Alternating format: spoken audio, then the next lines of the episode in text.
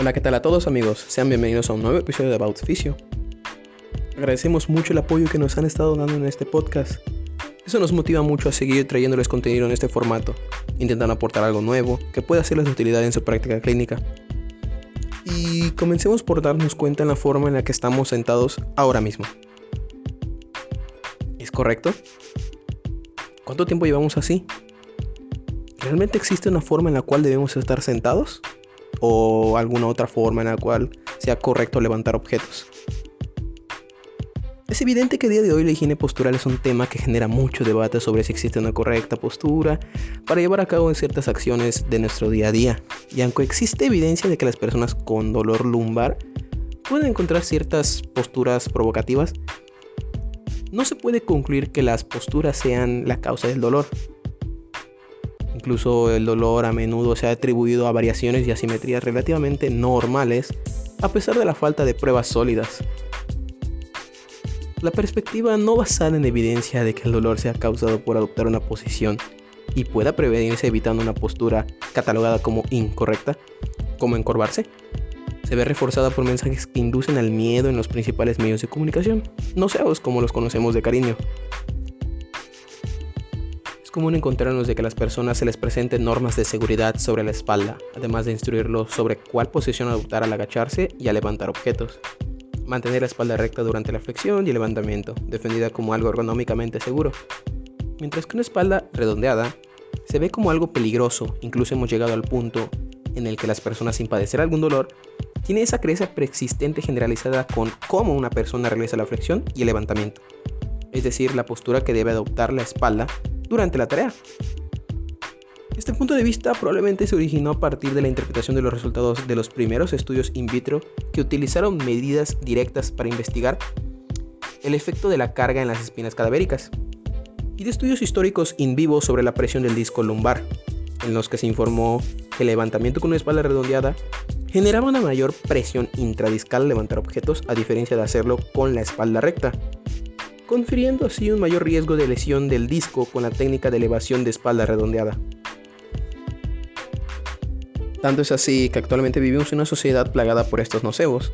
Incluso la capacitación obligatoria en el manejo manual y las evaluaciones ergonómicas en las oficinas, a las que las personas sin dolor a menudo son sometidas, mantienen la idea errónea de que las tareas diarias y los entornos de trabajo comunes son peligrosos. Frases como cuida tu espalda o no levantes ese objeto de esta forma, párate recto.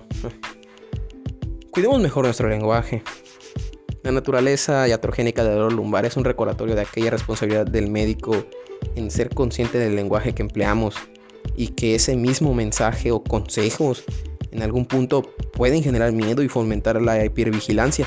El percibir la espalda como vulnerable al agacharse y levantarse pues puede influir en el comportamiento de una persona mientras realiza esas tareas.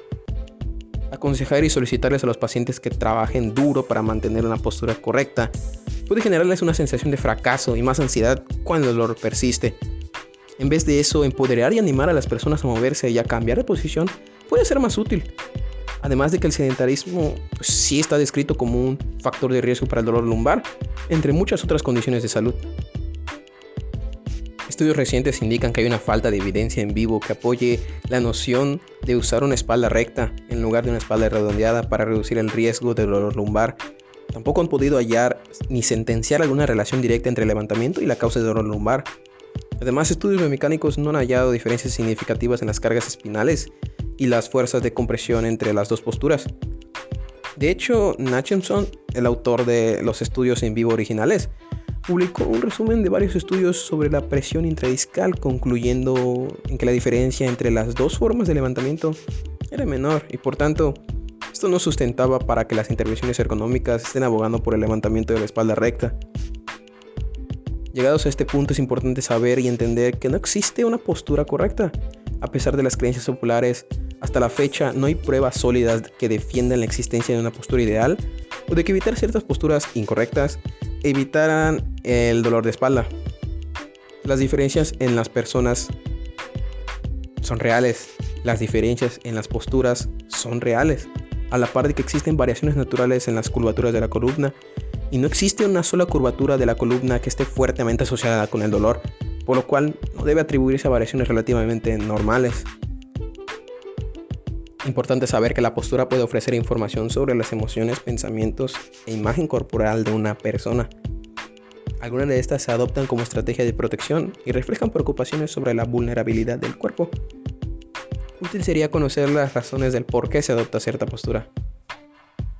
Es relativamente seguro adoptar posturas donde te sientas más cómodo, las cuales cambian de persona en persona. Incluso explorar diferentes posturas a las habituales puede aliviar los síntomas. También es sentarse durante más de 30 minutos en una posición, pues no es peligroso ni debe evitarse. Pero moverse y cambiar de posición es útil.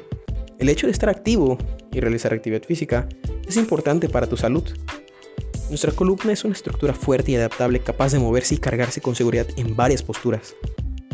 Si bien la higiene postural puede ser interesante en situaciones muy específicas para cierto tipo de personas, no hay evidencia que demuestre la existencia de una postura ideal o que alguna prevenga o reduzca el dolor y la discapacidad.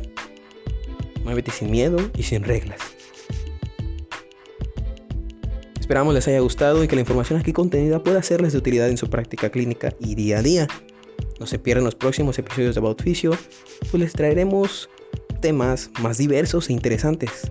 Muchísimas gracias a todos y nos vemos en la próxima.